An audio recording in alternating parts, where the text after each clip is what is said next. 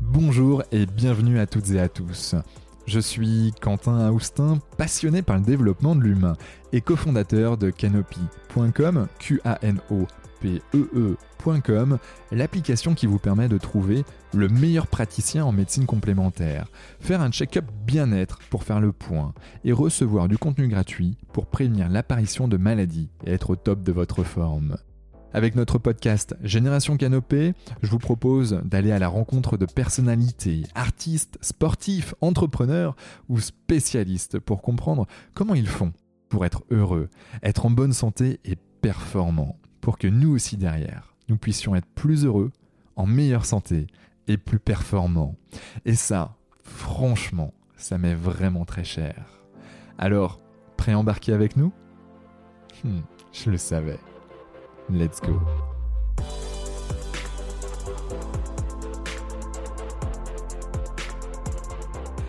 Bonjour à toutes et à tous et bienvenue sur le podcast Génération Canopée. Alors j'ai le plaisir d'accueillir aujourd'hui Sixtine Moulet-Berthaud. Entrepreneuse depuis l'âge de 17 ans, Sixtine a lancé avec son frère et deux associés Le Crayon, premier média digital de débat avec 1,2 million d'abonnés qui a pour but de réunir les désaccords de la société autour d'émissions mémorables. Parallèlement au Crayon, elle a développer des thématiques de cœur, ou du moins ces thématiques de cœur, sur euh, l'intelligence relationnelle, la psychologie, le personal branding, l'entrepreneuriat des femmes, bref, bref, tout ce qui touche en fait euh, ben, au développement de soi, mine de rien, et, c'est tout l'intérêt justement de ce podcast Génération Canopée. Alors, sois la bienvenue Sixtine, comment, comment te sens-tu? Comment vas-tu toi? Bah écoute, euh, super, je suis ravie de faire ça avec vous, et puis... Et puis non, moi je trouve ça génial les gens qui, qui font des podcasts intéressants. Donc euh, je suis ravie d'être de la partie. Bon, ben, euh, ravi d'avoir ce, ce, compliment, euh, comme quoi on fait des podcasts ou des épisodes intéressants. bon, Sixtine, qui es-tu, vu par Sixtine? Alors pour résumer rapidement, donc j'ai cofondé donc le Crayon qui est un groupe média qui est composé du média donc euh, le Crayon euh, que tu as d'ailleurs très bien expliqué euh, et de deux agences, une agence de personal branding et de relations presse pour les entrepreneurs. Donc là c'est vraiment on fait deux entre guillemets des leaders d'opinion sur leurs thématiques, soit sur LinkedIn et ou Insta et TikTok, où on fait de la relation presse s'ils veulent toucher une autre échelle ou un autre secteur. Et puis, on a une autre agence qui s'appelle euh, Le Pinceau, qui est notre agence d'influence et d'intelligence économique. Là, c'est vraiment du B2B. C'est vraiment des grosses actions euh, à la carte en fonction de ce que le client veut, euh, mais soit pour comprendre plus facilement la Medcalplo et donc le monde d'Internet, notre génération, être connecté avec des leaders d'opinion. Enfin, là, c'est vraiment en fonction de ce que veulent nos clients, tant que ça reste dans l'influence et l'intelligence économique. D'accord. Bah, du coup, on vient de racheter. du coup, on l'a annoncé ce matin. Du coup, c'est le premier podcast que je fais depuis que je l'ai annoncé. Euh, et du coup, bah, c'est euh, effectivement, on a racheté un média, on a levé des fonds, on a racheté un média qui s'appelle Les Pépites de France et qui aujourd'hui est, on va dire, le plus gros média patrimoine et tourisme en France, qui ont également une application et, euh, et un bouquin qui fait partie des trois meilleurs bouquins les plus vendus sur le tourisme. Donc, on a assez de ça. Et, et, comment s'appelle-t-il ce bouquin? Le bouquin, c'est des pépites de France. Des pépites de France, ok. Bon, mais euh, ça marche, on mettra dans les liens du, podcast euh, euh, tout ça. bon, en tout cas, super, super annonce et, merci de, nous le partager et en étant le premier podcast derrière. c'est quoi ton histoire en fait, Sixtine? Comment t'es arrivé à, développer l'entrepreneuriat chez toi avec ton frère? Comment c'est arrivé tout ça? Bah, C'est vrai que je suis très passionnée de politique depuis que je suis toute petite. Et étant la dernière de la famille, j'ai toujours dû m'adapter euh, aux débats familiaux et aux discussions, euh, même si je n'y comprenais pas grand-chose euh, il, y a dix ans, on va dire. Et donc la réflexion est arrivée du fait que les seules personnes avec lesquelles je pouvais parler de politique étaient mes professeurs. Donc en fait, c'est là que toute l'idée de, lancer un média qui en fait réconcilie notre génération bah, avec la sphère médiatique et à la fois avec la politique, ça me paraissait essentiel à l'époque. J'en ai parlé avec mon frère Valran, qui lui est un passionné de débat. Donc en fait, on a jumelé un peu les deux idées. Et c'est comme ça qu'en fait, tout le processus est, est arrivé. D'accord. Et, puis voilà, de, tu t'es lancé euh, donc il y a 4 ans et maintenant ça n'arrête pas. Euh, et, ces thématiques, euh, là, le personal branding, c'est arrivé comment? C'est quelque chose que, que tu as toujours. voilà, l'image, ça a été quelque chose d'important pour toi depuis toujours ou... Pas pas, pas, plus que ça, c'est juste qu'on a très très vite compris qu'on est dans un. On vit et on grandit dans une société et un écosystème où en fait il y a tellement plus de gens qui se lancent parce que en fait tu as juste l'accès à l'information qui est beaucoup plus facile qu'avant, et tant mieux d'ailleurs. Mmh. Mais donc ça fait aussi qu'il y a de plus en plus de concurrence et d'entreprises et qui existent, et que les seules manières de vraiment te différencier et de faire en sorte que les clients ont plus envie de travailler avec toi, ou dans tout cas d'adhérer à ton projet, c'est par le fait que tu as un personal branding qui est fort et qui est identifiable. Parce que sauf quand tu es Nike ou Coca, euh, ta marque, c'est très compliqué de la faire exister dans la tête des gens si ça n'est pas représenté par un être humain parce que rien aujourd'hui n'est plus. Enfin, aujourd'hui, on est à une quête de l'authenticité qui est énorme, surtout sur les réseaux sociaux, parce qu'il y a tellement de bullshit de partout que c'est hyper important pour les gens qu'il y a un peu de l'émotionnel qui ressorte de chaque euh, créateur de contenu ou de chaque personne qui prend la parole sur les réseaux sociaux, mais également aussi du fait d'avoir euh, du contenu intéressant et représenté en tout cas par un être humain. Et donc c'est pour ça qu'en fait on a très vite compris qu'il fallait qu'on se lance sur les réseaux sociaux. On s'est lancé au début sans trop savoir comment et pourquoi, et après on a beaucoup plus euh, et mieux réfléchi, réfléchi, en termes de réseaux sociaux qu'il fallait qu'on cible et des thématiques qu'il fallait qu'on traite. Mais c'est qu'à la base on avait juste voulu tester pour tester en fait et voir vraiment ce que ça rapportait, etc. Et on avait vite compris qu'effectivement euh, c'est vraiment le game changer, donc il fallait qu'on le fasse. Ok, et, quelqu'un qui, euh, qui, a envie de se lancer là comme ça, euh, ce serait quoi les deux trois tips que tu aurais à lui, à lui préconiser? Euh, Tu vois, une, une, femme ou un homme qui a envie d'entreprendre sur le web? Déjà, la première chose, c'est de choisir le bon réseau social en fonction de tes objectifs et de la cible que tu veux toucher. Mmh. si tu vends, mettons, des bijoux, du maquillage ou autre, et que c'est vraiment, tu es sur un B2C qui est très large, je te dirais, bah, fait sur Insta, euh, parce que TikTok, en vrai, le pouvoir d'achat n'est pas encore très élevé, donc je dirais vraiment d'être présente principalement sur Instagram. Après, si tu, à l'inverse, tu vends à du B2B ou en tout cas à du B2C assez qualifié ou en tout cas un portefeuille, enfin des gens qui ont un portefeuille assez élevé, en tout cas des CSP+, là, je te dirais être présent sur LinkedIn.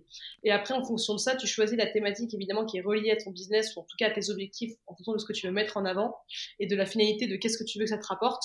Et après, juste, tu, te, tu crées du contenu euh, autour de ça, en fait toujours à ce que ça soit lié, soit des retours d'expérience, soit des interrogations, soit des bonnes nouvelles, soit des mauvaises nouvelles, mais vraiment, tu partages tout, en tout cas pour que, en fait, il faut juste se dire qu'est-ce que la toi, enfin, la toi ou le toi d'il y a euh, trois ans, euh, d'il y a un an, trois ans ou cinq ans, aurait aimé lire à ta place. Et en fait, tu produis ce contenu-là pour la personne que tu étais il y a un, deux ou trois ans.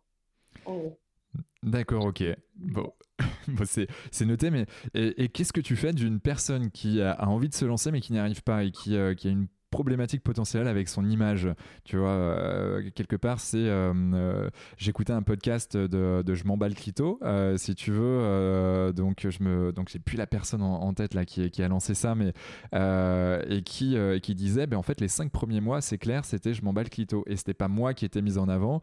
Et donc, du coup, parce que je ne voulais pas être connu. Et, et puis, après, il y a eu un, revirement de situation qui qui a été fait. Et, et donc, aujourd'hui, bon, c'est quelqu'un d'un peu plus populaire si je puis dire.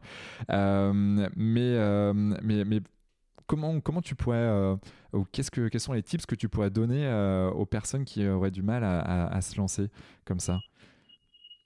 Je dirais, alors, soit euh, vraiment vous avez du mal et que vous avez besoin d'un gros boost, donc vous faites appel à une agence. Nous, c'est ce qu'on fait. On accompagne beaucoup de gens qui ont peur justement de, de pas, qui ont soit ce syndrome de l'imposteur, soit qui ont aussi pas le temps de s'en occuper, hein, ce qui est la réalité de beaucoup de gens, et qui ont compris qu'il fallait le faire.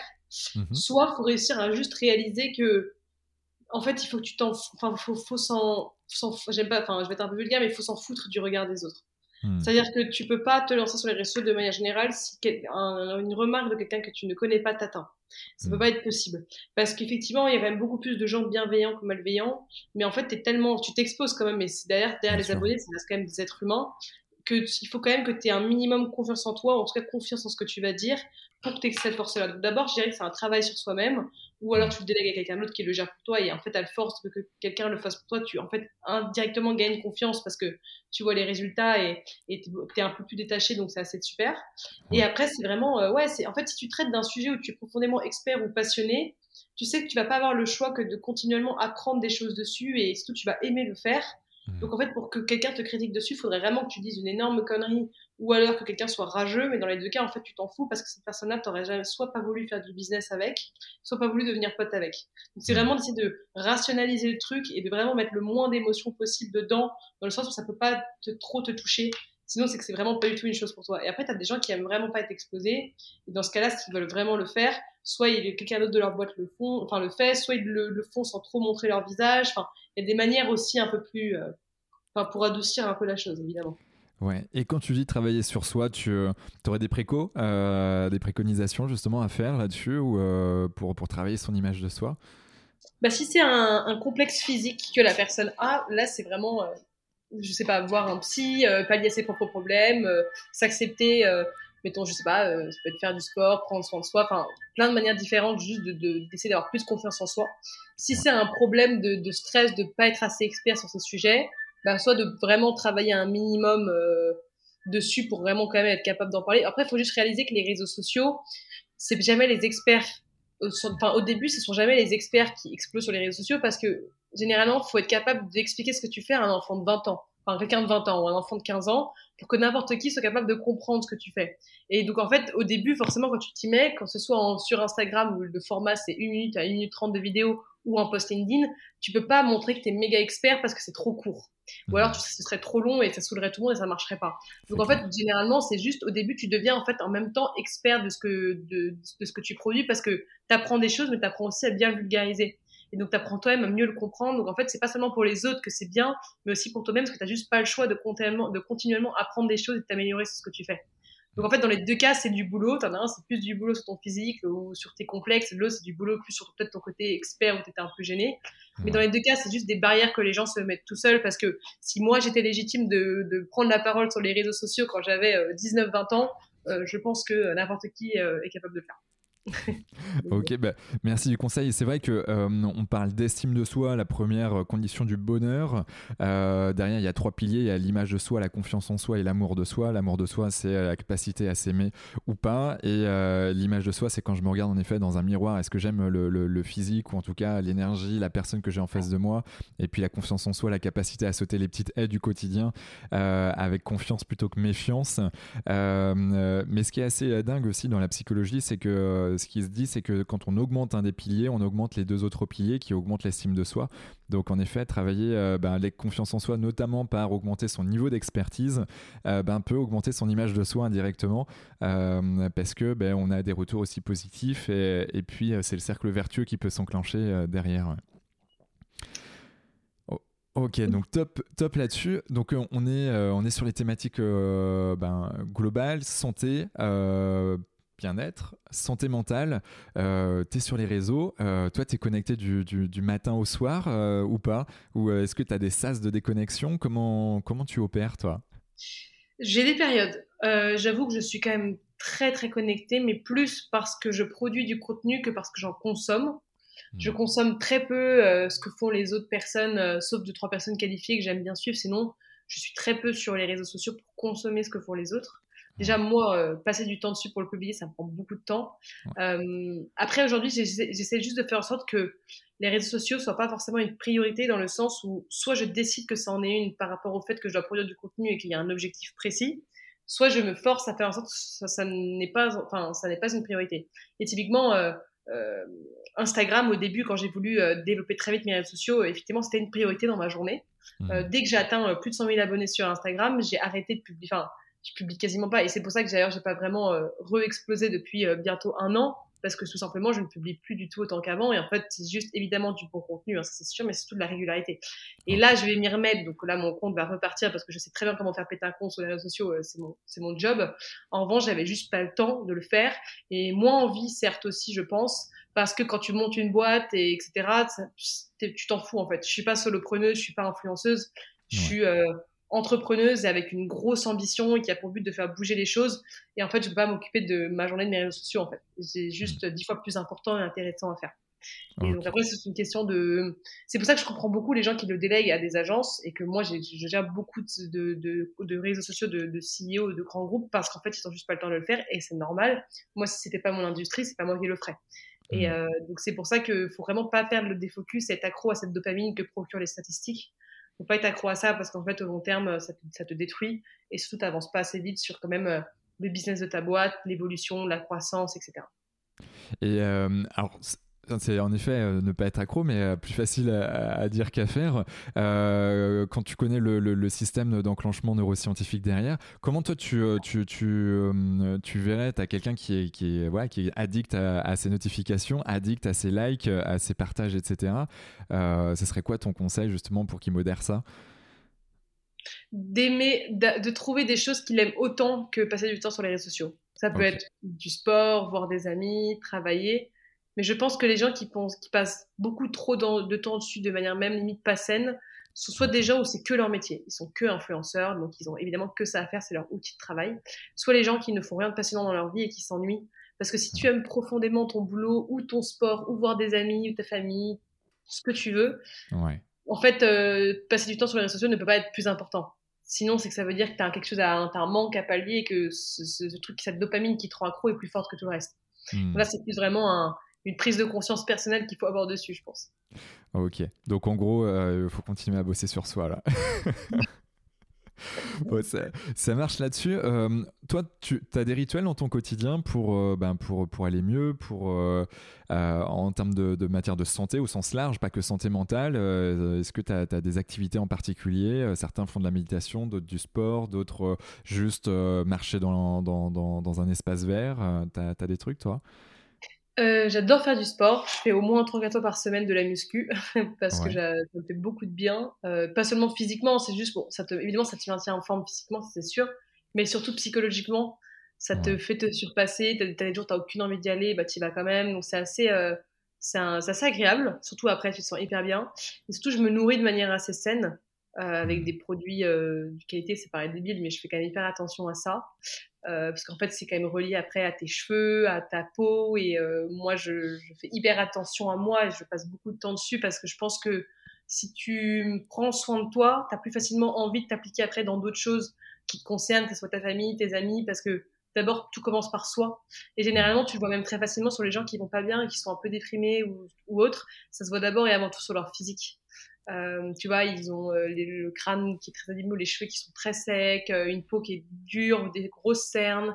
Hmm. même si j'ai appris d'ailleurs que la majorité des cernes que l'on a ne sont pas liées au manque de sommeil, mais sont liées au manque de, fer ou de je sais plus quel. j'ai vu ça le jour.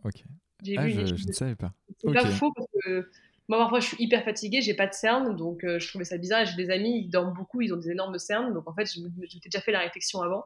Et effectivement, hmm. j'ai lu une étude américaine dessus, d'un scientifique, il faudrait que je la retrouve, mais qui expliquait qu'on a une seule cerne qui est reliée au sommeil. Les autres, c'est relié à une, un manque d'une vitamine en particulier que quelqu'un ne comprendrait pas assez. D'accord. L'astuce que je donne juste là. Ok. ben... Les gens se stress et qu'ils ne pensent pas que c'est lié à leur sommeil. Mais, euh, mais je dors beaucoup aussi. Je dors, euh, enfin, moins en ce moment. J'ai l'impression de devenir hyper active et ça me désespère parce que moi qui adore dormir, je dors moins. Mais à la base, j'ai besoin de dormir au moins 9 heures euh, par nuit.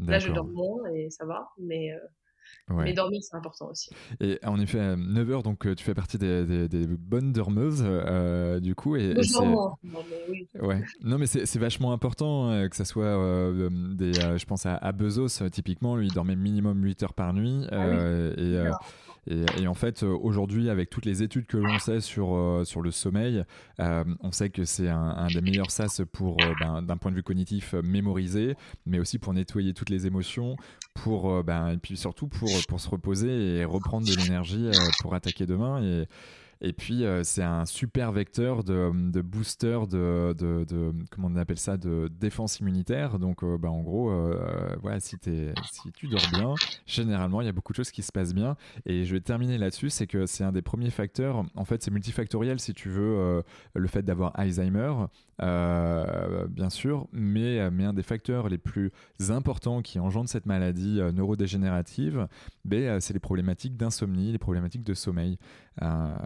Donc euh, dormez, euh, dormez bien et essayez de, si, si c'est pas le cas, il faut essayer de, de, de le faire au mieux derrière. Je suis d'accord. Non, non, je suis hyper d'accord. C'est tellement important. Et moi, je vois des amis qui, qui dorment très peu, limite qui s'en vantent en mode oui, parce que je bosse beaucoup. Je suis en mode en fait, c'est un marathon le truc, c'est pas un sprint quoi. Et donc, faut pas tenir deux ans comme ça, faut tenir toute une vie. Et, en plus, le, le, sommeil, moi j'ai remarqué, après, c'est peut-être parce que je suis une grande sensible, mais quand je dors peu, je suis à fleur de peau, je suis moins lucide sur mes idées, euh, je suis beaucoup moins patiente. Donc même, même pas forcément que pour toi, parce que du coup, ça peut être aussi très chiant à vivre, mais même pour les autres autour de toi, ça doit être un calvaire en fait. Et pas mmh. que dans ton cercle proche, même dans ton cercle de, de, boulot. En plus, quand tu manages des gens, tu dois être patient, tu dois être ouvert d'esprit. Surtout quand tu as un métier de strat comme nous, on fait, on, fait beaucoup de strat, tu dois avoir les idées claires. Et, euh, et, du coup, je sais pas, enfin. C'est d'ailleurs même pas, pour rien que le dimanche, la majorité des gens sont quand même plus sensibles le dimanche parce que en fait, c'est une journée où tu as tout le week-end, toute la semaine qui est retombée, tout le stress qui redescend. Donc en fait, c'est une journée où tu es quand même beau. Enfin, je sais pas vous, mais j'ai remarqué autour de moi ces journées où les gens sont beaucoup plus sensibles que les autres jours de la semaine. Et c'est aussi lié au fait, bah, la fatigue, t'es un peu plus mou, t'es moins actif, toutes les émotions de la semaine qui redescendent. Donc en fait, c'est si tu dors pas beaucoup, moi j'ai l'impression d'être un dimanche tous les jours, genre, et c'est pas possible non, non, mais je, comprends complètement euh, si tu veux. Et, il est vrai que euh, bah, le, dimanche soir, d'ailleurs, c'est un sujet hyper important. Hein, euh, il y a tellement de gens en fait qui, commencent à stresser le dimanche après-midi pour reprendre, les cours, reprendre, le travail. Il y a vraiment cette, problématique justement d'être bon, en tout cas, le lundi matin. Mais, mais au final, bah, tu dors moins bien et tu es plus stressé.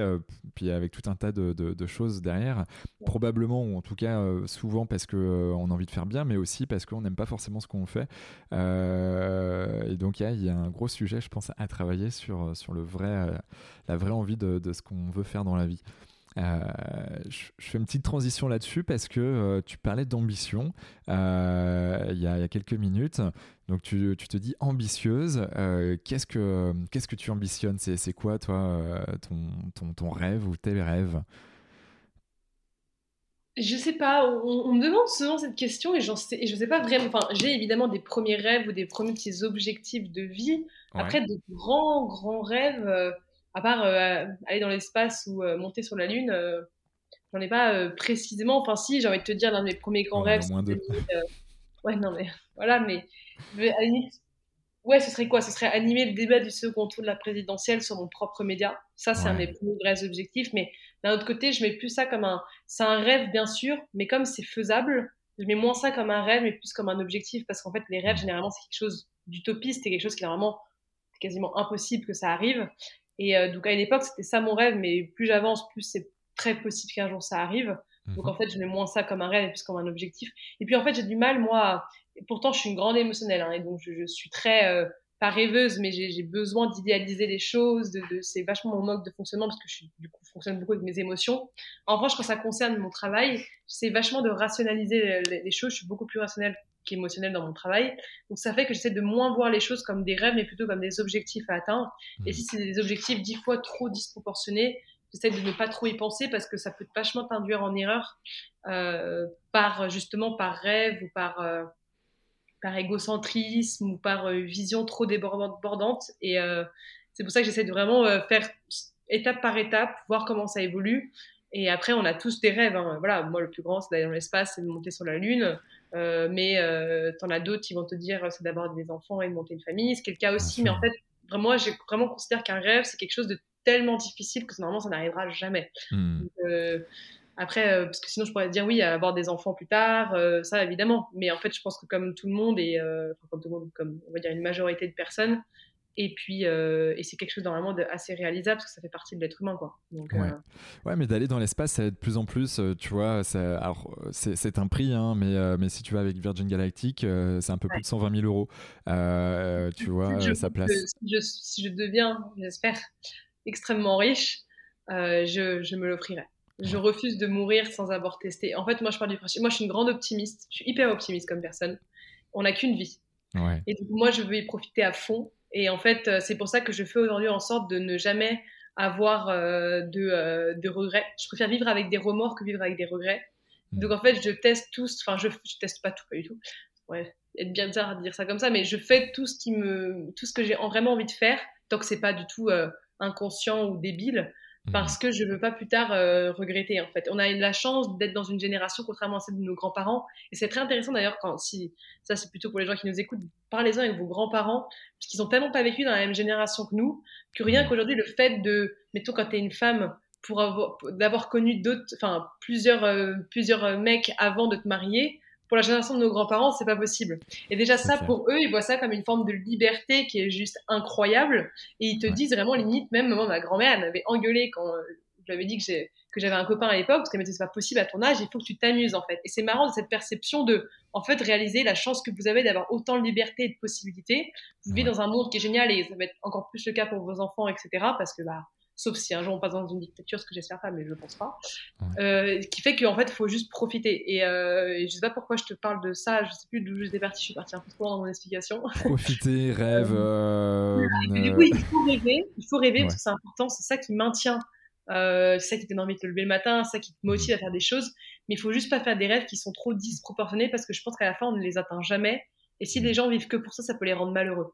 Mmh. Euh, faire moi, dire que je vois plutôt les choses en termes d'objectifs et que bah, c'est pas grave si un jour tu n'y arrives pas, au moins tu auras essayé et tu te seras battu pour, que vraiment comme un rêve. Ou... Parce qu'en fait, tu as beaucoup de gens, et je le réalise, hein, même moi autour de moi avec mes amis, énormément de gens font des choses qu'ils détestent au quotidien. Ils attendent qu'une chose, qu'une seule chose, c'est d'être le vendredi soir et ils sont déprimés quand ils sont le dimanche soir et ils s'explosent la tronche avec de l'alcool ou ce que tu veux les week-ends pour compenser le fait qu'en fait ils ont des semaines horribles. Et moi je suis en mode, moi qui à l'inverse préfère mes semaines à mes week-ends, alors que j'adore mes week-ends, hein, mais vraiment parce que j'adore ce que je fais, je me dis, mais comment et alors que je suis très jeune, tu vois, mais je me dis déjà la différence par rapport à quand j'étais au collège, je la vois très vite. De, d'un coup, tu adores ton quotidien. Et je me dis, mais comment les gens peuvent continuer à accepter de se dire, parce qu'en fait, c'est énorme de se dire, en fait, t'aimes pas, t'aimes pas ta semaine et t'aimes que tes week-ends, etc. Mais je me dis, si les gens se rendaient compte de tout ce qu'ils pourraient faire dans leur vie, de toutes les possibilités qui existent, mmh. moi, c'est l'entrepreneuriat qui me l'a appris, mais les gens seraient tellement plus heureux, en fait. Et, euh, et c'est pour ça que souvent, les gens, ils, fonctionne vachement avec des rêves et des trucs un peu impossibles à avoir, juste pour compenser le fait qu'ils surtout ils ont un quotidien qui est pas hyper heureux.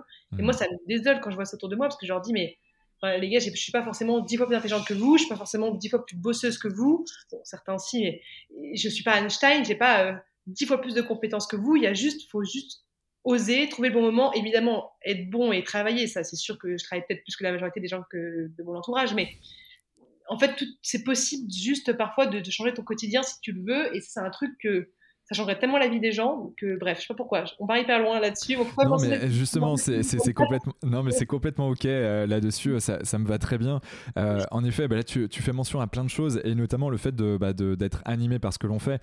Euh, en effet, si tu bosses plus que la moyenne aujourd'hui, c'est parce que tu aimes ce que tu fais et, et c'est la problématique mine de rien d'un certain nombre de personnes aujourd'hui qui bah, déjà qui se cherchent, donc c'est bien qu'ils se cherchent, mais il y a ceux qui ont aussi abandonné de, de chercher. Typiquement, on accompagne des entreprises euh, dont je ne vais pas citer euh, le nom, mais en tout cas certains de leurs collaborateurs en fait, euh, et beaucoup de collaborateurs terrain, donc ceux qui sont ben, voilà, sur, sur, le terrain et qui, ont, ont un travail qui est, qui est assez manuel et qui est parfois ben, à des conditions un peu rudes, d'être dehors en, plein été ou, ou, en plein hiver par exemple, et dans le monde du BTP. Et, et en fait, on accompagne justement ces entreprises-là et, quand on va à leur rencontre justement pour travailler sur leur santé au sens très large, euh, j'ai envie de même dire de bien-être, parce que la santé fait partie des piliers du bien-être.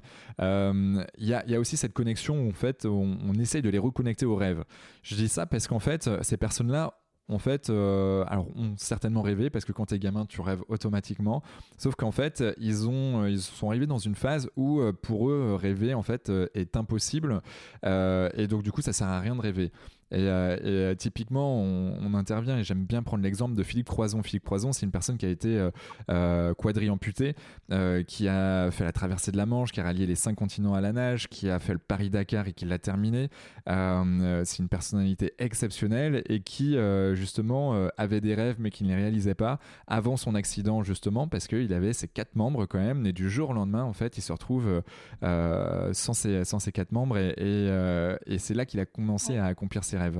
Et euh, Je pense que quand tu, tu vis des, des, choses aussi horribles que ça, de, bah, euh, voilà, tu, tu perds euh, des membres, membres au sens figuré ou comme au sens physique, dans le sens partie personnelle, mais en même temps tu perds des proches, enfin, des choses qui vraiment te, te font tellement de mal, ou en tout cas qui te forcent à changer ton quotidien par obligation.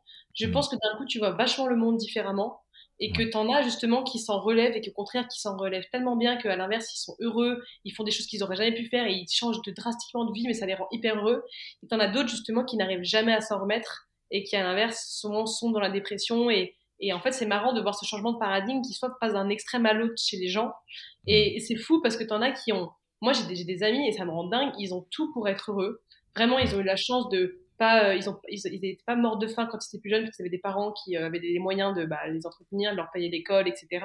ils vivent à Paris ou en tout cas dans une grande ville, ils ont plein d'amis, ils ont, enfin, ils ont tout pour réussir et en fait, qui à l'inverse ne font rien de leur journée parce qu'ils sont dans ce confort d'avoir l'impression que du coup, bah, rien de compliqué va leur arriver, que la vie va être très facile et que, mais par contre, je pense que ce genre de gens, tu leur apportes quelque chose de difficile dans leur vie, ils vont jamais s'en remettre, tu vois. Et, moi, je me dis, c'est fou comme moi, les gens les plus méritants que je connais, c'est souvent les gens qui venaient de rien, ou alors qui venaient pas forcément de rien, mais qui ont vécu des choses difficiles, ou alors qui ont eu cette maturité d'avoir très vite ce réflexe de comprendre que la vie, elle est quand même merveilleuse, mais aussi des moments difficiles et qu'il faut se battre. Et euh, moi, ce que j'essaye aussi de un peu montrer par le biais de mon jeune âge que euh, euh, j'ai encore évidemment beaucoup de choses à apprendre et je suis pas tout parfaite sur tout, mais au moins je teste des choses. Je teste, j'essaie de travailler, de d'apporter ma petite pierre à l'édifice à l'échelle personnelle comme entre guillemets pas nationale mais de société avec ce que je fais. Et, et juste c'est pas grave même si ça peut juste aider une personne mais montrer l'exemple à une personne moi ça me, ça me suffit en fait. Et moi ça me, ça me rend heureuse enfin ce que je fais me rend heureuse et si en plus ça peut aider d'autres gens c'est le but.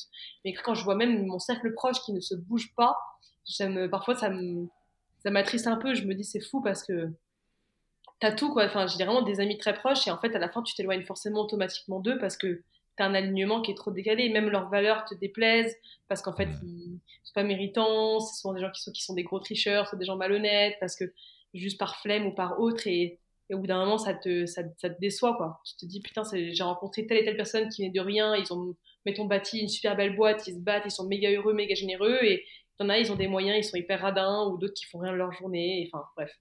C'est un truc aussi, parfois les autres se rendent pas compte qu'ils ont tout pour être heureux, et c'est au moment où ils perdent quelque chose de vraiment hyper important pour eux que d'un mm. coup ils, ils réalisent qu'en fait ils auraient peut-être dû plus profiter avant. quoi. C'est pour ça que je dis qu'il faut être optimiste, il faut profiter de la vie, il faut pas avoir de regrets, parce que c'est trop, trop dommage. Quoi. Ah, mais je suis complètement euh, en phase avec toi. Euh, Catherine Testa, si tu nous écoutes, euh, qu'on a enregistré avec elle il y a, il y a quelques temps maintenant, avec l'optimiste.com et Pro, qui, qui, qui, prône ça, bien évidemment. et, et c'est vrai que, hum, tu vois, j'ai eu l'occasion de faire de l'humanitaire avec Pédiatre du Monde il y a quelques années. J'avais 20 ans ou 21 ans quand je suis parti avec eux. et tu pars en Afrique. Alors, c'était le Maroc, mais pas le Maroc qu'on connaît de Marrakech, Agadir et Saouira. C'était vraiment le Maroc en plein désert euh, où euh, justement bah, il y avait des familles qui n'avaient même pas de quoi manger euh, et qui mangeaient en fait de la terre, rouge en fait et qui, étaient dans des, niveaux de détresse assez, puissants. et quand tu vois ça et que tu reviens, ça, ça, chamboule un peu et, je me dis que d'aller voyager, même si on parle d'écologie, ben mine de rien, ça, fait du bien et ça peut remettre les choses en place pour certaines personnes. Tellement d'accord. Et bah, moi, je l'avais, bah, justement, moi, je l'avais, je l'ai fait aussi au Bénin. Euh, moi, j'étais au lycée français de Lausanne en Suisse. Et en fait, l'école avait euh, plein d'autres écoles dans le monde, dont beaucoup, c'était des écoles que, bah, que, en fait, les élèves payaient pas l'école. Et c'était vraiment des, des, vrais projets pour aider les enfants là-bas. On, a, on avait été au Bénin, dans un petit village. tu as l'impression qu'ils vivent vraiment pas à la même époque que nous. C'est hallucinant, sauf avec les déchets, ce qui est horrible parce qu'en fait, ils vivent sans rien, mais avec des déchets, ce qui est mmh. atroce. Euh, et en fait, les, les enfants, euh, ils avaient rien, mais ils étaient tellement heureux. Et ça te prend une claque. Mais une hmm. claque tellement violente quand tu viens d'un d'une grande ville ou que tu viens d'un monde où en fait tu as accès bah, à la voiture. Euh, c'est con, mais des trucs où tu ne vis pas dans la rue. Et bah, de voir des gens tellement heureux qui, qui, qui, qui, se contentent de rien, vraiment, quand as envie, déjà, tu as envie de rester là-bas, parce qu'en fait, ça te rend toi-même tellement tellement fort émotionnellement. Et après, quand tu rentres, tu as vraiment envie de secouer tous les gens qui se plaignent alors que tout va bien dans leur vie, tu vois. Hmm. Et, euh, et, donc, c'est un truc que je parle très peu, que j'ai fait ça, parce que, euh, tu vois, j'avais été quoi, trois semaines, et euh, enfin, j'ai pas commencé à dire, ouais, j'ai fait de l'humanitaire, alors j'y suis allée trois semaines, non. je suis ce genre de gens qui va se vanter de ça, mais en revanche, là, parce qu'on en parle, moi, c'est un truc qui m'avait m'avait tellement marqué, et que dès que j'ai plus de temps je, je, repars faire des trucs comme ça parce que ça apporte tellement aux gens et en plus à toi-même ça t'apprend tellement de choses ça fait, ça fait du bien. C'est une bonne claque qui fait du bien à tout le monde, je pense. Ouais, ouais, ouais, c'est qui fait du bien à tout le monde. Je pense que c'est euh, ouais, c'est nécessaire. Après, je sais pas comment on peut euh, amener ça en France euh, pour, pour avoir un impact, mais bon, après, il y a, y a l'effet de vie, il y a le fait de perdre un membre en effet de sa famille qui potentiellement te fait, te fait réfléchir. et nous, on l'a vu, on, a accompagné pas mal d'entrepreneurs, donc plutôt 2020-2021, si tu veux, avec une de nos sociétés. Et, et en fait, c'était des entrepreneurs plutôt qui avaient la cinquantaine, qui venait nous voir, qui nous disait voilà, j'ai eu un, deux, trois rappels au niveau du cœur, au niveau du cerveau, qu'il faut que je prenne davantage soin de moi et, donc comment faire justement pour, ben, pour aller mieux. Mais sauf que c'est dommage, ces, personnes-là, ils avaient déjà des rappels quand ils avaient 30 ans. les premiers problèmes de santé arrivaient quand ils avaient entre 35 et 40 ans généralement. Et, et c'est dommage d'en attendre, d'attendre là. Donc, euh, donc voilà les, problématiques. Euh, tu parles d'intelligence relationnelle. C'est quoi l'intelligence relationnelle pour toi? C'est une très bonne question. Euh, pour moi, c'est la capacité de, de comprendre le fonctionnement de la personne avec laquelle tu discutes ou tu échanges, mais pas en fonction de comment toi tu aurais réagi à sa place, mais vraiment en fonction de comment elle réagit dans telle ou telle situation du coup, pour résumer, avoir une empathie euh, mhm. très développée, mais où tu es capable de, de, de, de, à la fois comprendre comment fonctionne la personne et comment à la fois soit appuyer sur les, les, les bonnes choses pour, euh, pour soit avoir une discussion intéressante, te rapprocher de la personne, enfin faire du business avec la personne, c'est plein de manières différentes. En tout cas, c'est vraiment comprendre l'être humain euh, dans le côté émotionnel. Et comme on fonctionne tous très différemment, euh, c'est intéressant de comprendre comment fonctionnent les gens, parce que souvent les gens ont tendance à dire oui, mais enfin, moi, dans telle situation, j'aurais jamais fait ça. Et là, je me dis, mais les gens sont trop bêtes, parce qu'en fait, oui, toi, dans telle situation, tu n'aurais jamais fait ça, mais la personne, elle fonctionne pas comme toi, donc c'est normal que dans telle situation, elle a fait tel ou tel choix. Et tu as beaucoup de gens qui parfois ne comprennent pas euh, que c'est pas aussi facile que juste de retourner la situation inverse et de se mettre à la place des gens en te disant tiens j'aurais pas forcément fait la même chose mais de comprendre pourquoi la personne dans son fonctionnement à elle elle a réagi comme ça et du coup ça permet beaucoup plus facilement de de, régler des problèmes, d'éviter des problèmes, euh, de pardonner aux gens, d'accepter les défauts des gens. Et même en termes de business, moi, ça me sert énormément parce que du coup, je comprends très facilement quel genre de client ou de prospect j'ai en face de moi. Donc, soit euh, pour les closer, c'est plus facile parce que je vois très vite si on va bien s'entendre, si on va bien matcher et ou comment euh, bien appuyer sur les bons tuyaux. Soit très vite, je me rends très vite compte si c'est un personne est malveillante, manipulateur ou ça va être un enfer à gérer parce que très vite, très rapidement, quand tu poses deux, trois questions en fonction des réponses, de la manière d'être ou le body language, tu vois très vite en fait euh, euh, un peu le visage des gens. Et tu as souvent beaucoup de gens qui s'inventent une vie ou qui racontent n'importe quoi, et souvent qui se trahissent tout seuls euh, avec leur visage, leur sourire, leur manière d'être, même leur, body language. Enfin, c'est con, mais ça en dit tellement sur toi que je trouvais ça intéressant. moi, c'est un sujet qui me passionne depuis toujours et qui est aussi lié aux relations amoureuses. Hein. Ça fait partie du même truc. C'est pas la même, chose, mais ça reste des émotions, donc c'est quand même que de l'irrationnel, c'est que de l'émotionnel, les relations amoureuses.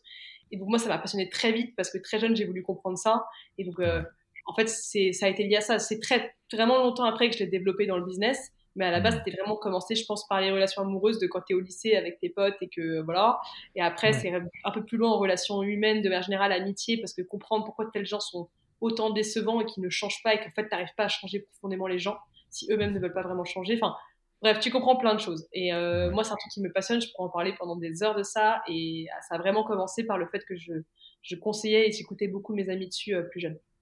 D'accord. Et, euh, et, quels sont les conseils que tu, que tu donnerais justement là-dessus Tu parles d'empathie, comment développer un peu plus son empathie. en effet, tu, tu, prêches un convaincu, hein, ça c'est clair dans, dans, toutes les sphères. Alors il n'y a pas que le, business comme on vient de l'évoquer, mais il n'y a pas que dans les relations, on va dire, amoureuses, mais il y a, en fait c'est dans tout, les relations que tu as en, permanence, que ça soit avec ton boulanger ou ta boulangère quand tu vas chercher ton pain, que ça soit euh, avec tes voisins ou que ça soit avec, euh, bah, avec tes parents. Euh, et, on sait que tout est interconnecté, on est tous des êtres relationnels. Et, donc, c'est comment, comment tu développerais peut-être ton empathie, peut-être deux, trois tips en termes de communication pour, pour, pour faire en sorte que ben, on ait peut-être moins de retours négatifs ou en tout cas de, en tout cas de, de, de plus de, ouais, de retours positifs, on va dire ça comme ça. Alors, je pense que c'est très difficile de développer son empathie. Donc là-dessus, je ne vais pas être très optimiste. En revanche, euh, parce que tu nais plus ou moins avec de l'empathie ou en tout cas avec un côté émotionnel qui peut prendre plus le dessus qu'un côté euh, rationnel. Tu as des gens, euh, puis tu as aussi as deux, deux, différents types d'empathie. Tu as les empathies entre guillemets humides, les empathies secs très bizarre de dire ça comme ça, mais on se comprend. Et en gros, euh, en gros, tu as des empathies humides, c'est des gens qui, euh, à la fois, évidemment, comprennent ce que la personne ressent, mais en plus le ressentent eux-mêmes. C'est-à-dire vraiment, euh, tu vois quelqu'un en train de pleurer devant toi, tu auras limite envie de pleurer, ça va te faire vraiment autant du mal qu'à la personne. Et les empathies secs, c'est les empathies, des gens qui comprennent la douleur de la personne, mais qui ne la ressentent pas. Et en fait, si déjà à la base, tu as cette empathie-là, c'est juste apprendre à le travailler, à essayer juste de le rationaliser euh, mais pas trop, mais juste en tout cas pour pas trop, euh, enfin pour être capable de réagir de la meilleure manière possible. Mais moi, je connais beaucoup de gens qui sont vraiment pas du tout empathiques, et c'est, ça reste des gens qui sont adorables, très bienveillants, ce que tu veux, mais juste qui ne comprennent pas quand tu vois, mettons, euh, moi je vois un, pauvre monsieur qui meurt de faim dans la rue, je suis désolée, même si je le connais pas, moi ça me fait quelque chose. Il y a des gens mmh. qui sont en mode putain le, pauvre, genre vraiment rationnellement ils sont en mode le pauvre, c'est, c'est très dur et c'est horrible et, et vraiment je, pour rien au monde, j'aimerais être à sa place, c'est vraiment très difficile, mais qui d'un autre côté comprennent pas vraiment la douleur ni ne la ressentent pas. Et en fait, donc c'est difficile de développer son empathie. En revanche, tu peux réussir à essayer de la comprendre. Et en fait, c'est de la rationaliser. Parce que si tu n'es pas empathique, tu peux au moins réussir à rationaliser les choses. Et là, ça ne veut pas dire que tu vas mieux forcément réagir ou mieux comprendre euh, le pourquoi du comment. Enfin, dans le sens euh, mieux réussir à réagir en fonction de ça. Mais au moins, tu pourrais essayer de d'être plus indulgent, d'être plus bienveillant avec les gens qui sont comme ça. Euh, et donc, j'ai pas forcément de conseils pour devenir empathique. Je pense que c'est quelque chose qui ne se contrôle pas. Tu veux pas d'un coup euh, forcer à ressentir quelque chose pour quelqu'un qui est en face de toi, euh, ça ne vient pas de toi. En revanche, tu peux travailler sur le fait d'accepter de le comprendre, c'est-à-dire de devenir patient, d'être à l'écoute. Euh, mais après, je pense que ça dépend. On est un peu, je pense, tous plus ou moins empathiques. Je pense que ceux qui ne le sont pas du tout sont des gens qui soit ont vécu un gros choc émotionnel et ça les a rendus très durs euh, pour se protéger. Mais je pense qu'on est, ou alors des psychopathes. Mais je pense que l'être humain est quand même de base empathique parce que, comme tu as dit, on est des êtres, on vit par le biais des relations humaines.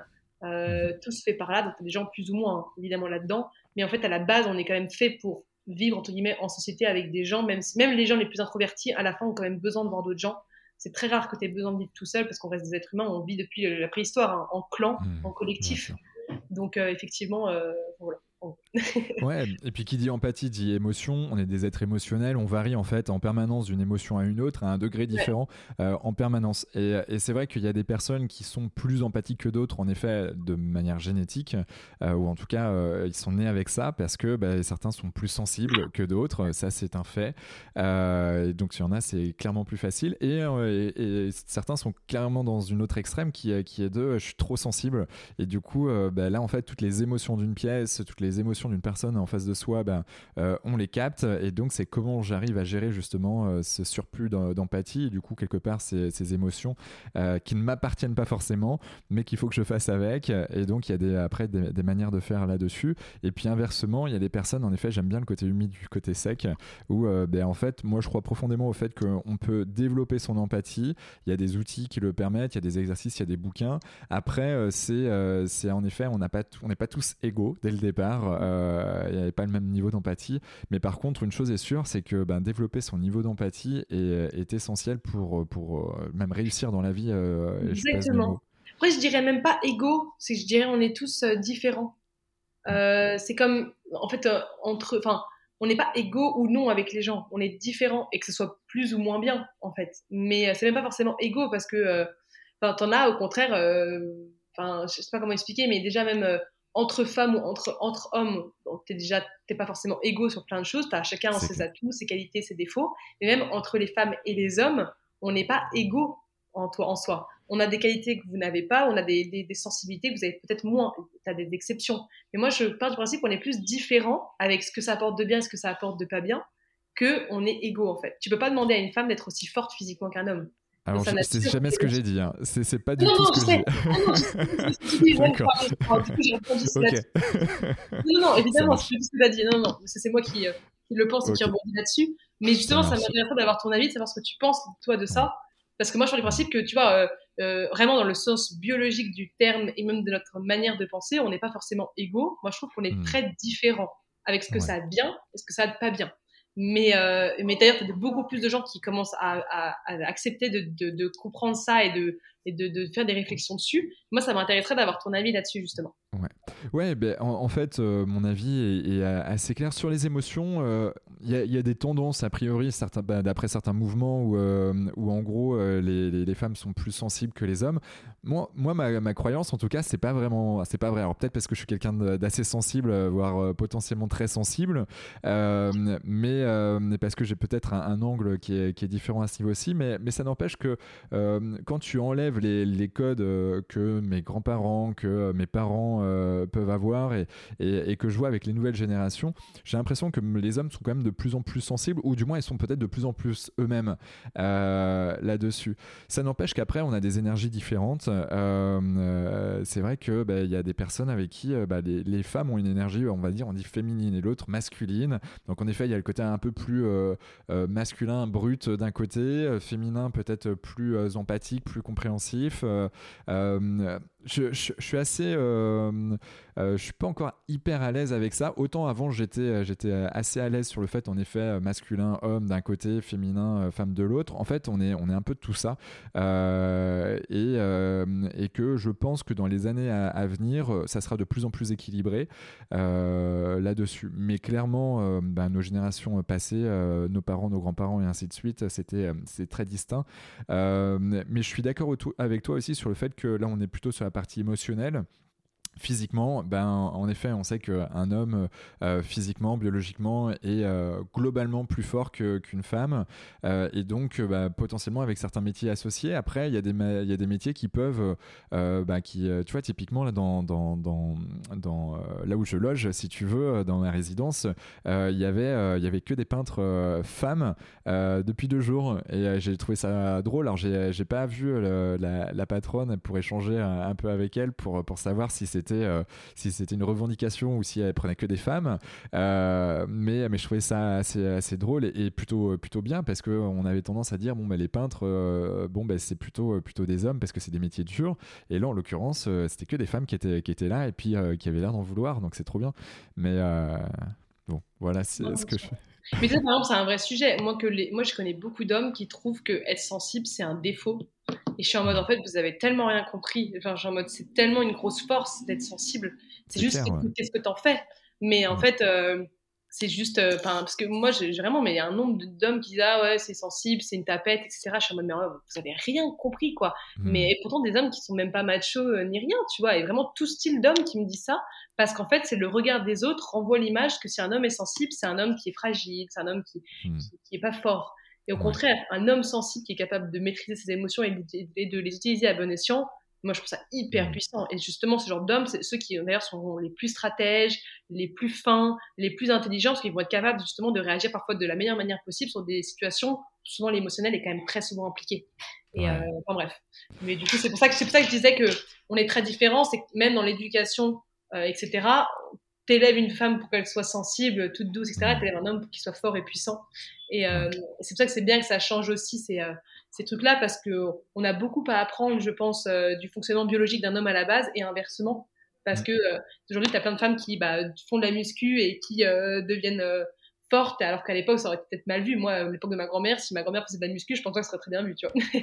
Et aujourd'hui, tu as plein d'hommes qui font euh, à la fois euh, des, euh, je sais pas moi, qui deviennent artistes, des trucs qui ont vraiment un peu plus de sensibilité chez l'être humain, tu vois. Enfin bref, hmm. il y a plein de trucs comme ça. Mais bref, sur moi, tout ce qui est relié à ça, je pourrais en parler pendant des heures, j'adore. Mais non, mais, mais, mais moi, c'est pareil, je suis, je suis, très à l'aise sur, sur ces sujets. Et, en effet, c'est important d'en bah de, de, parler, c'est important de, de, mettre en avant. Euh, mais tu vois, je vais rebondir sur, sur les hommes, euh, justement, euh, qui. Alors je, sais que quand tu as 20 ans, tu es différent que lorsque tu as 30 ans, 40 ans, 50 ans et plus. et, et c'est vrai que quand tu as 20 ans, typiquement, moi, je me projette, j'ai 34 ans aujourd'hui.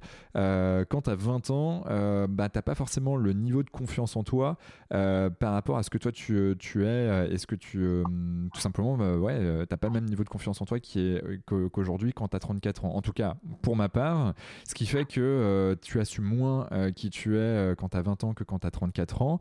Il y avait des choses, en effet, où je savais que j'étais très sensible, mais je voulais pas que les autres le, le voient. typiquement, pour moi, depuis que je suis gamin, c'est hyper dur de regarder un Disney parce que je peux pleurer à, tout moment. Alors que, tu vois, quand, quand j'allais chez les potes pour aller regarder un Disney un samedi après-midi, mais je dis, oh là là, quelle horreur, quoi. mais euh, par rapport à ça. Donc, du coup, en fait, c'est, tu, tu le dissimules, mais à partir du moment où tu acceptes et tu dis, bon, ok, je suis comme ça, euh, que tu oses le dire à, des femmes, que tu oses le dire euh, voilà, à tes potes. Ben, en tout cas, je parle pour moi. ben, en fait, c'est une libération et, c'est complètement OK. Et dans ce podcast, ça nous est arrivé notamment de, de pleurer avec Philippe Croison, justement, tous les deux. Et, et, et c'est OK, quoi. C'est comme Bien ça. sûr. Bien sûr. Enfin, pleurer, ça reste une émotion comme une autre. Hein. Je ne sais pas pourquoi c'est négatif. Euh.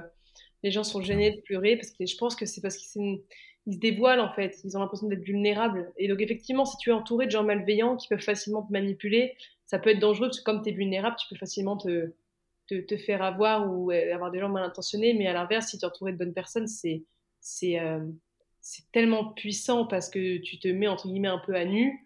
Et, mmh. et c'est là où généralement tu as les discussions les plus intéressantes, les plus profondes. C'est là où tu apprends beaucoup mieux à connaître les gens en fait. Parce que tu sais, tu as souvent beaucoup de gens qui ont cette. Euh, ils ont tous un peu une. Une, enfin, une sorte de, de, de, carapace qui se mettent et en fait dès qu'ils boivent un peu d'alcool ou dès que tu rentres vraiment en discussion en profonde avec eux qui se sentent en mmh. sécurité qui se sentent à l'aise parfois, tu as même des gens, leur ton de voix change. Ouais, hallucinant. Et je me dis, mais comment tu fais pour vivre constamment en n'étant pas vraiment toi-même Ça peut être fatigant, quoi. Tu vois, je me dis, mais c'est des malades, les gens. Et, et moi, étant tout le temps moi-même, parfois même un peu trop, je suis un peu trop cash et un peu trop direct et un peu trop euh, extraverti, je me dis, mais en fait, les gens parfois doivent me prendre pour une folle parce qu'en société, euh, que je sois seule avec mes frères chez moi ou euh, dans une boîte ou un restaurant, je vais pas changer. donc parfois, tu as des gens qui peuvent me trouver, je pense, très bizarre au premier abord parce que je suis grande extravertie, je suis un peu tactile, j'adore me marrer et je vais pas changer en fait, que je te connaisse pas ou que je te connaisse, je vais être pareil. Et tu as des gens qui aiment, des gens qui aiment pas. Mais après, euh, tu en as beaucoup qui essaient d'avoir ce petit côté prout-prout, un peu de faire attention à tout. Mais je pense qu'ils mettent beaucoup plus de temps à créer des liens avec les autres parce qu'ils sont pas vraiment eux-mêmes, quoi. Sauf quand ils sont vraiment dans une zone de sécurité, mais où ils se sentent bien et ce qui n'arrive pas tous les jours. Ouais, ou, ou s'ils créent des liens, ce ne sont pas forcément des, liens qui sont euh, faits pour eux et, qui vont être euh, hyper solides parce que bah, tu es obligé de jouer un rôle derrière et ça c'est hyper dur, je comprends complètement. Si je t'emmène sur le, le, bonheur, sur le, le fait d'être heureuse, euh, qu'est-ce que tu mets dans ton quotidien pour, euh, pour y tendre? Euh, Prendre soin de moi. Ça, c'est vrai que ça me rend profondément heureuse parce que ça me rend aussi fière. c'est con, mais les gens, c'est un truc que j'ai vachement du mal à, à accepter. C'est les gens qui disent souvent euh, moi, j'ai une amie qui est euh, très jolie physiquement et qui prend mais vraiment beaucoup soin d'elle. Euh, et t'as beaucoup. Et à un moment, elle faisait une vidéo, parce qu'elle a pas mal d'abonnés sur les réseaux, et elle faisait une vidéo en expliquant qu'il fallait s'accepter tel qu'on est, mais mais pas dans le sens débile de faut non plus enfin mal prendre soin de soi et se nourrir n'importe comment et s'accepter bien sûr faut s'accepter mais faut aussi prendre soin de soi d'abord pour soi plus que pour le regard des autres. Et t'as, je sais plus qui qui avait commenté en mode oui, mais enfin bon, c'est facile à dire pour toi vu ton physique. Et en fait, moi, la connaissant bien et, vivant un peu la même chose qu'elle, je m'étais dit en fait, le mec il sait pas qu'en fait elle va au sport euh, trois quatre fois par semaine, qu'en fait elle fait attention à ce qu'elle mange, qu'en fait elle choisit pas toujours ce qu'elle veut manger, que euh, en fait elle travaille dur pour pouvoir se payer des habits euh, qui la mettent en avant, enfin des trucs tout cons mais qu'en fait tu ne vois pas parce que tu ne montres pas forcément aux gens, et qu'après les gens ont l'impression que parfois telle ou telle personne, ils ont tel ou tel physique, euh, parce que c'est lié au fait que c'est la chance de la nature. Oui, bien sûr, tu as un truc qui est fait de la naissance, de tes traits de visage, tes traits de, Bien sûr, ça, tu peux pas vraiment changer, sauf si tu veux la chirurgie, je suis d'accord. Mais tu as mm. beaucoup de choses qui aussi sont liées au fait de prendre soin de soi et juste d'y passer du temps. C'est de l'investissement, de l'argent, du temps. Parfois, t'as pas envie. Parfois, t'as qu'une envie de te commander un bon burger, une bonne pizza et que, en fait, on te fasse pas chier et que tu bouffes pas tes vieux épinards, tu vois. Bah non, bah, parfois, c'est, voilà, tu fais des efforts. Et donc, moi, c'est une vraie partie du bonheur, c'est ça parce que ça te rend vraiment fier. Parce que c'est un truc qui matrix quand même beaucoup les gens, leur propre physique. Surtout, euh, moi, plus, et plus jeune, ayant eu des, problèmes avec ça de, pas de surpoids, mais j'étais, euh, beaucoup plus euh, ronde euh, que quelqu'un de normal à l'âge du collège et au début du lycée. Et quand tu vis très mal ça, après, tu prends vraiment ça comme une fierté quand tu prends soin de toi. Du coup, ça te rend heureux de le faire. Et je pense c'est d'avoir vraiment un travail qui te stimule et qui te rend profondément heureux. Moi, je bosse avec mon frère et c'est la, la, la, plus belle chose que je pourrais souhaiter à quelqu'un parce que je m'entends vraiment bien avec lui. Euh, et c'est un bonheur tous les jours de le voir et de travailler avec mon équipe, de choisir avec qui tu travailles, dans quel secteur tu travailles, ce que tu fais de tes journées, d'organiser ton emploi du temps comme tu le veux. Mmh. Et ça, c'est. Euh, donc, effectivement, c'est beaucoup de travail, parfois plus que la majorité des gens euh, qui, bah, du coup, je bosse pas 35 heures par semaine, ça c'est sûr que non, et, etc. Et, mais en tout cas, ça vaut le coup parce que tu travailles aussi pour ça et puis ça te rend heureux. Et après, tu as évidemment un, mélange aussi d'un peu de, de, vie privée, de, des amis sympas ou des amourettes ou des amoureux ou des amoureuses. Enfin, ça, c'est un, c'est un tout, mais ça part et avant tout par le fait de d'être fier de soi et de se surpasser, que ça soit pour prendre soin de toi ou pour euh, ta vie professionnelle. Et après, en fait, le reste en découle, naturellement. Ouais, je, te partage. Et c'est vrai que euh, sur les réseaux sociaux ou quand tu prends la parole en public, quand tu, euh, ou quand on te voit dans la rue, c'est vrai qu'on voit un peu, c'est un peu l'iceberg, tu vois. Tu as une petite partie qui est visible et puis tu as énormément de travail derrière qui est, qui est invisible.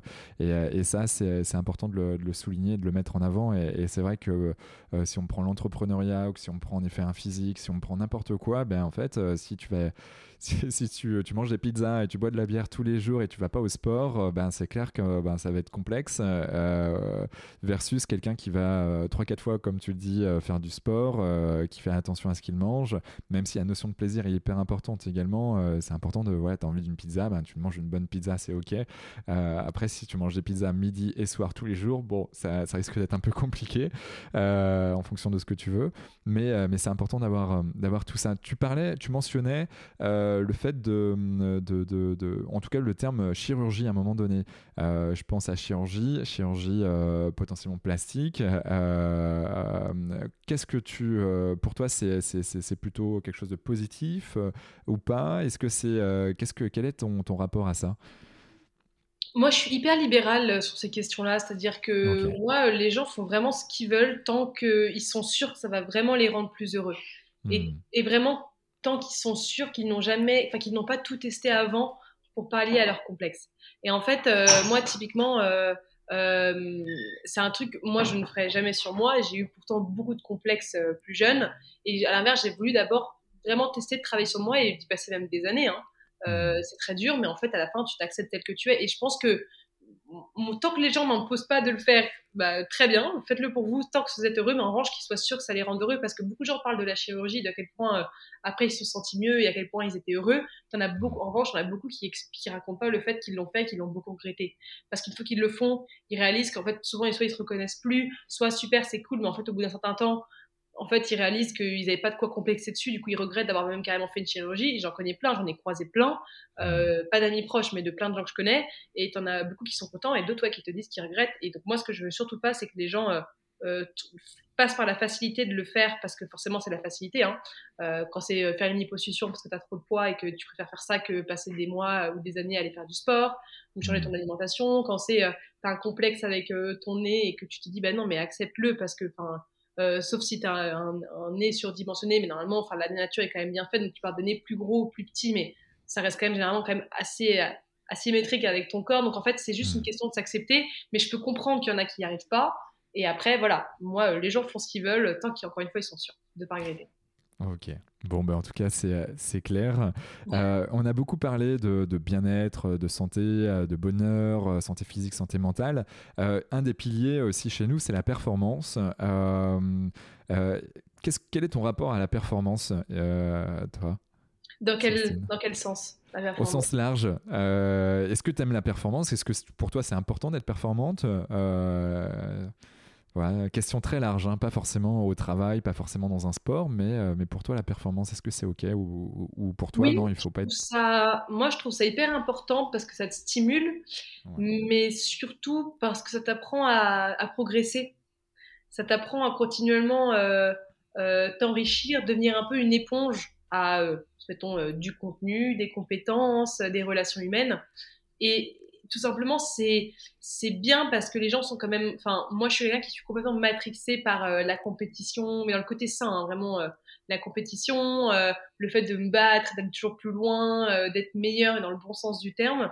Que j'aime bien ce côté justement de se dire tiens, je vais tout faire pour apprendre des choses et, et me stimuler. Après, t'en as à l'inverse qui aiment pas du tout ça parce que ça va les stresser et qu'ils préfèrent rester dans leur zone de confort. Enfin moi, c'est quelque chose que je trouve euh, très bien quand ça reste sain et que c'est pas poussé à l'extrême et que ça devienne malsain, que c'est dans le sport ou autre. T'as même parfois eu beaucoup de reportages ou de séries ou autres sur euh, des sportifs, par exemple, qui étaient poussés beaucoup trop loin et à la fin, euh, bah, ils, souvent ils prenaient des médicaments ou ils devenaient malheureux ou ils se blessaient parce que c'est too much. Mais quand ça reste bien régulé, je trouve ça même sain. Ça pousse les gens à développer leur potentiel encore plus. Hmm. Ouais, ouais, ouais. Je suis d'accord avec toi. Est-ce que tu as, des rituels par rapport à la performance? Est-ce que tu, tu euh, as des choses que tu as mis en place euh, pour, pour augmenter ton niveau de performance, que ce soit au travail ou ailleurs euh, Si tu avais des exemples? Ça peut paraître débile, mais il y a les réseaux sociaux. Alors, le fait de publier du contenu sur les réseaux sociaux, et du contenu, c'est-à-dire moi je l'entends dans le sens du contenu intéressant et pas du contenu pour du contenu. Euh, moi, je ne veux pas tomber dans ce truc de tu publies du contenu pour publier du contenu. Bah, ça fait qu'en fait, j'ai pas le choix. constamment d'apprendre des choses, de me renseigner, d'intérioriser, de le comparer avec ce que je connais, de me faire ma propre analyse. Donc j'ai pas le choix en fait de non-stop évoluer là-dessus. Et je dirais parfois des podcasts ou des petites vidéos YouTube ou même des discussions avec des gens que tu trouves brillants. Euh, moi, je suis quelqu'un qui malheureusement n'aime pas lire. J'aurais adoré aimer lire. Malheureusement, je déteste ça. Euh, J'espère que ça viendra un jour. Je ne sais pas si c'est lié à ma génération et au fait que on a un taux de concentration qui est peut-être plus faible que celle de nos parents, ou alors que j'ai un esprit qui part un peu trop vite. Enfin, quand je me mets dans une tâche très concentrée, très vite, j'ai mon esprit qui part ailleurs. Donc j'ai du mal à rester concentré sur la lecture. Mais euh, je trouve d'autres manières de, de, travailler ça et de, de, nourrir tout ça. Après, je pense qu'on a chacun ses, ses, petits trucs. Mais... On a chacun ses petits trucs. Euh, le principal, c'est de les connaître et, et puis, euh, et puis d'y aller dedans quand tu as besoin de te, bah, plonger et progresser derrière. Ouais. Euh, est-ce que tu te sens habité par une mission là euh, Est-ce que mine de rien, le crayon, il sort pas de nulle part euh, Le fait de, de, devoir parler de certains messages avec les femmes, avec le personal branding, avec l'intelligence relationnelle, tu te sens habité par quelque chose? Je dirais déjà le fait de réunir la société et d'élever notre génération. Ça, c'est vraiment un truc qui, qui m'habite beaucoup en termes de de vie professionnelle. Ensuite, euh, c'est vrai que moi, je suis très pour que les gens prennent la parole en public et notamment les femmes, parce que je sais que quand tu es une femme, euh, tu as vraiment ce complexe d'abord physique, parce que c'est ça, je l'ai remarqué, c'est pas du tout du bullshit. Mais quand les gens te critiquent, moi, j'ai eu de la chance de pas trop le vivre à titre perso, mais je connais beaucoup de gens, euh, ou même j'ai déjà vu des commentaires sur des gens que je connaissais pas forcément très bien, où dès que quelqu'un dit quelque chose, si t'es pas d'accord avec la personne, au lieu de la critiquer sur ses propos, tu vas la critiquer sur son physique. Euh, et souvent, ça touche beaucoup de femmes. Et moi, j'essaierais vraiment de montrer que, que tu sois jeune, euh, que tu n'es pas forcément hyper confiance en toi ou pas. Euh, il faut te lancer sur les réseaux sociaux parce que ça t'apprend vraiment à avoir plus confiance en toi, à travailler sur toi. Et surtout, ça t'apprend à réaliser qu'en fait, le regard des autres, tu t'en fous quand ça vient de gens que tu ne connais pas ou tu n'as pas d'attache émotionnelle. Donc en fait, ça te fait beaucoup de bien parce que ça te fait grandir et mûrir plus vite. Moi, ça m'est arrivé. Je connais beaucoup de gens qu'on a accompagnés à qui c'est arrivé aussi. Et c'est pour ça que quand c'est bien fait, ça t'apporte beaucoup plus que ça ne t'en enlève. Euh, et donc c'est pour ça aussi que je suis très voilà pour que les femmes prennent plus la parole, que je sais que en plus du syndrome de l'imposteur qu'un homme peut avoir aussi, la femme elle a vraiment ce complexe d'avoir peur de critiquer sur son physique. Et en fait moi je veux leur montrer que déjà il y a quand même pas beaucoup de gens malveillants et de toute façon les gens qui le sont c'est des gens avec lesquels soit tu serais jamais devenu pote soit avec lesquels tu n'aurais jamais travaillé donc en fait tu t'en mmh. fiches. Faut pas être avec tout le monde quoi. Ouais, et, c'est vrai que si on repart sur les réseaux sociaux, euh, mine de rien, les algorithmes euh, sont poussés pour, euh, pour montrer du contenu à des personnes qui veulent voir ton contenu. Et donc, je trouve qu'il y a quelque chose aussi de bienveillant, positif, en tout cas dans ce sens, qui fait que, bon, bien sûr, il y a des haters, mais, mais, mais comme partout, j'ai envie de dire, mais, mais globalement, c'est quand même positif et globalement, il y a des gens qui, qui sont là plutôt pour, pour t'encourager, pour te booster et te donner un peu de, un peu de love quand on a besoin. On a parlé, mine de rien, que tu faisais 3-4 jours de sport, 3-4 fois de, sport dans, ta semaine, mais euh, c'est quoi le, la journée type du lever au coucher de la Sixtine? J'en ai pas vraiment. ouais. Euh, je fais quelque chose de différent tous les jours, c'est ce que j'aime bien aussi. Il y a des jours où en fait je travaille très très peu sur l'opération de ma boîte et je suis vachement en train de euh, j'ai un déjeuner d'affaires, euh, j'ai pas mal de podcasts dans ma journée ou de tournage où je me travaille mon propre self-branding. Donc, je fais très peu de cas clients ou de prospection ou de négociation. Il y a des journées où, à l'inverse, euh, je fais zéro tournage ni rien et je passe beaucoup de temps en call avec des clients, à travailler sur des clients, à réfléchir à la strat. Tu as des journées, c'est des mélanges des deux. Euh, tu as des journées où en fait j'ai terminé hyper tard à cause d'un événement et du coup bah, le matin je me lève un peu plus tard parce que sinon juste je ne tiens pas et je suis beaucoup moins productive les journées à l'inverse, je commence très tôt et euh, je finis très tard. D'autres, je commence très tôt, je finis un peu plus tôt. Enfin, ça, ça se mélange un peu. Euh, j'essaie de faire du sport dès que j'ai un peu de temps. J'ai voulu y aller ce matin. Bah, malheureusement, avec l'annonce de la levée, euh, j'ai pas eu trop le temps parce que j'étais submergée de messages et que je savais que ce serait un enfer à gérer dans le reste de ma journée si je ne le gérais pas dès le instant. Le départ. j'ai pas pu y aller. Du coup, ça m'a bien frustré tout le reste de ma journée. Mais j'essaie vraiment de me tenir à mon rythme de 3 fois par semaine. Sinon, je, je suis trop énervée en fait à la fin de la semaine et je suis hyper déçue. Quoi. Donc, Hmm. Bon, j'ai pas vraiment journée de type. En revanche, j'ai des priorités. Donc, euh, mes réseaux sociaux et euh, faire du sport, malheureusement, c'est pas une priorité. Enfin, c'est important, mais si j'ai quelque chose de plus important qui concerne ma boîte, ma boîte va être prioritaire. Donc, en hmm. fait, ça dépend un peu. Mais... Ok. Avant de te coucher, tu as, as, des rituels particuliers où tu, euh, tu coupes les réseaux sociaux avant une certaine heure ou bah déjà, le, je, le soir, j'ai très souvent un dîner, un cocktail ou un événement intéressant. Donc, en fait, je suis très rarement euh, seule euh, euh, à rien faire. et quand je suis seule à rien faire, bah, généralement, je me couche assez tôt et j'essaie de me regarder une petite série, une petite série, un petit documentaire, mais je suis pas trop sur mon téléphone. mais sinon, j'aime bien quand même checker. Moi, j'ai un défaut, c'est que je suis un peu maniaque des notifications. Et donc, en fait, ça fait que je peux pas me coucher avec trop de messages euh, importants ou urgents que j'ai pas traités. Euh, donc, euh, ça fait que parfois, bah, on me couche, je suis un peu sur mon téléphone ou des trucs comme ça. Mais sinon, j'essaie d'éviter de, de. Enfin, moi, en tout cas, je ne vais pas sur mon téléphone pour en consommer. Donc, en fait, mmh. le soir, comme j'ai pas souvent grand chose à publier, à part checker mes messageries, je passe pas. Je suis pas quelqu'un qui va pas qui va perdre du temps sur TikTok ou sur Insta ou sur LinkedIn. Je, je pas du tout. Moi, c'est pas du tout mon délire, donc pas trop. Ça marche. Bon, ben, très, très clair. Euh, comment tu, tu, tu, fais, toi, pour progresser? Je bouffe du contenu, beaucoup de contenu. Euh, j'apprends en échouant beaucoup, en testant des choses.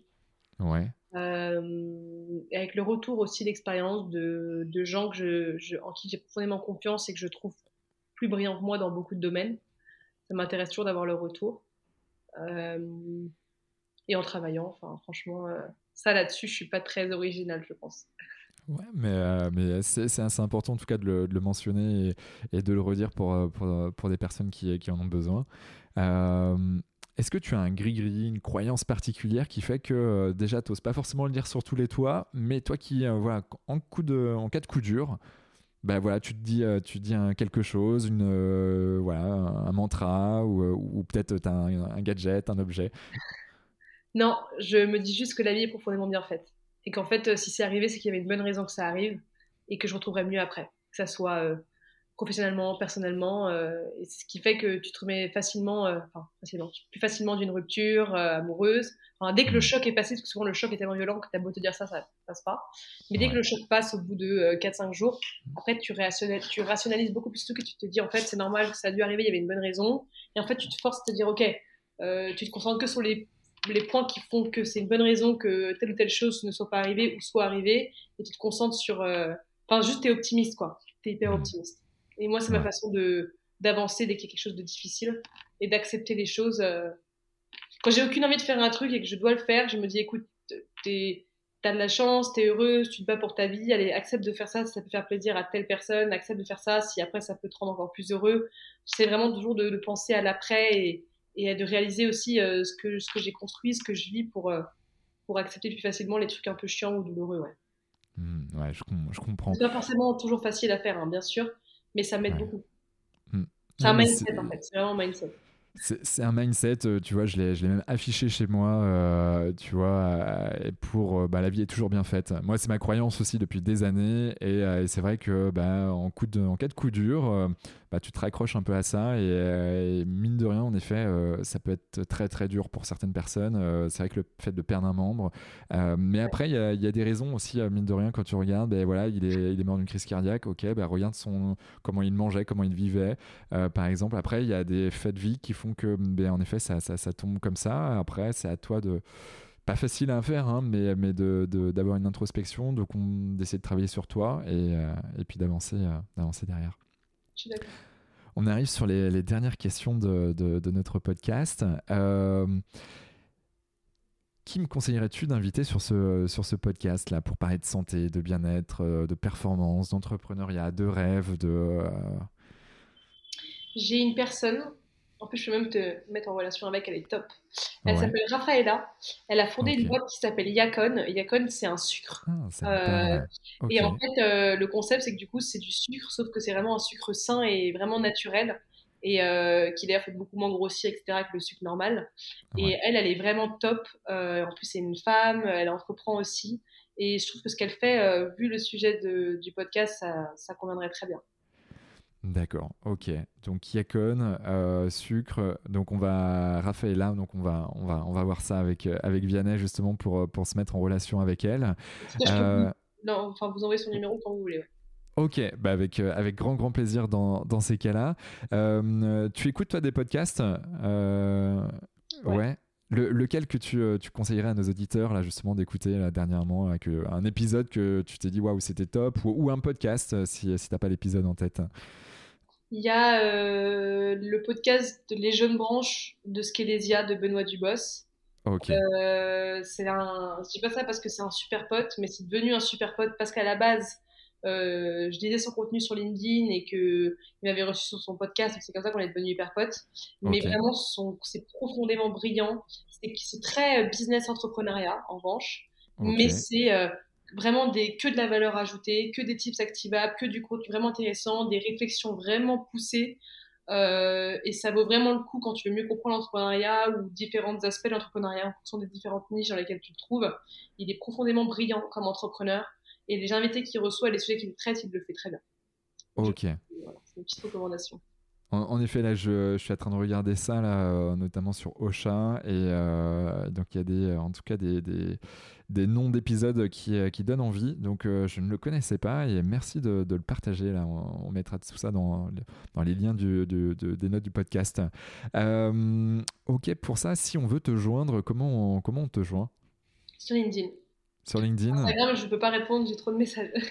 LinkedIn, j'en ai trop aussi, mais c'est le seul où je réponds. En tout cas, je lis tous les messages, je réponds quasiment tout le temps, et si je réponds pas, c'est que vraiment, euh, enfin, c'est très rare que je réponde pas. Il faut vraiment que ce soit un message de prospection euh, ou un truc, euh, voilà, où je réponds toujours. Ok, bon, ben, tout le monde sur LinkedIn, pareil, on mettra les liens vers ton, ton LinkedIn, ton profil dans les notes. Est-ce que tu as un dernier mot à dire à nos auditeurs? Soyez optimiste profiter de la vie et réaliser qu'elle est profondément bien faite. Ok. Bon, ben, parfait mot de la fin. Euh, et je pense que ça sera même le titre du, de, de, l'épisode. Bah, merci infiniment, Sixtine, pour, pour tout ce que tu as pu nous dire. Euh, je pense que voilà, on a eu des, des, des, belles, des belles leçons, en tout cas des, belles pistes de réflexion, euh, peu importe où on en est, nous, dans notre, dans notre vie. et puis, et puis bah, pour toutes celles et ceux qui nous écoutent encore, bah, moi, je vous dis à très vite pour un nouvel épisode avec une nouvelle personnalité aussi remarquable que Sixtine. Allez, très bonne euh, journée, très bonne soirée, très bonnes euh, vacances à toutes et à tous et, à très bientôt. Ciao ciao. Bravo vous avez écouté cet épisode de Génération Canopée jusqu'au bout. Merci de le partager à au moins 3 personnes autour de vous et de nous mettre une note 5 étoiles avec un gentil commentaire. Au-delà d'en avoir besoin pour être dans le top des classements, c'est hyper important pour nous. Pourquoi? Parce que ça nous permet de toucher un maximum de personnes qui méritent d'être plus heureuses, en meilleure santé et plus performantes. D'autant plus que, plus nous aurons d'abonnés, plus nous pourrons attirer des personnalités exceptionnelles avec tout ce qu'elles ont à nous apporter. Et si vous souhaitez passer un cap dans votre vie, pour être plus heureux, améliorer significativement votre niveau de santé et ou devenir plus performant, toute l'équipe de Canopy est prête à vous bichonner comme il se doit. Vous n'avez qu'une seule chose à faire créez votre profil sur canopy.com, Q-A-N-O-P-E-E.com, si ce n'est pas déjà fait, et faire votre check-up bien-être. Du contenu gratuit et des praticiens vous y attendent. C'était Quentin Aoustin et je vous embrasse. Ciao ciao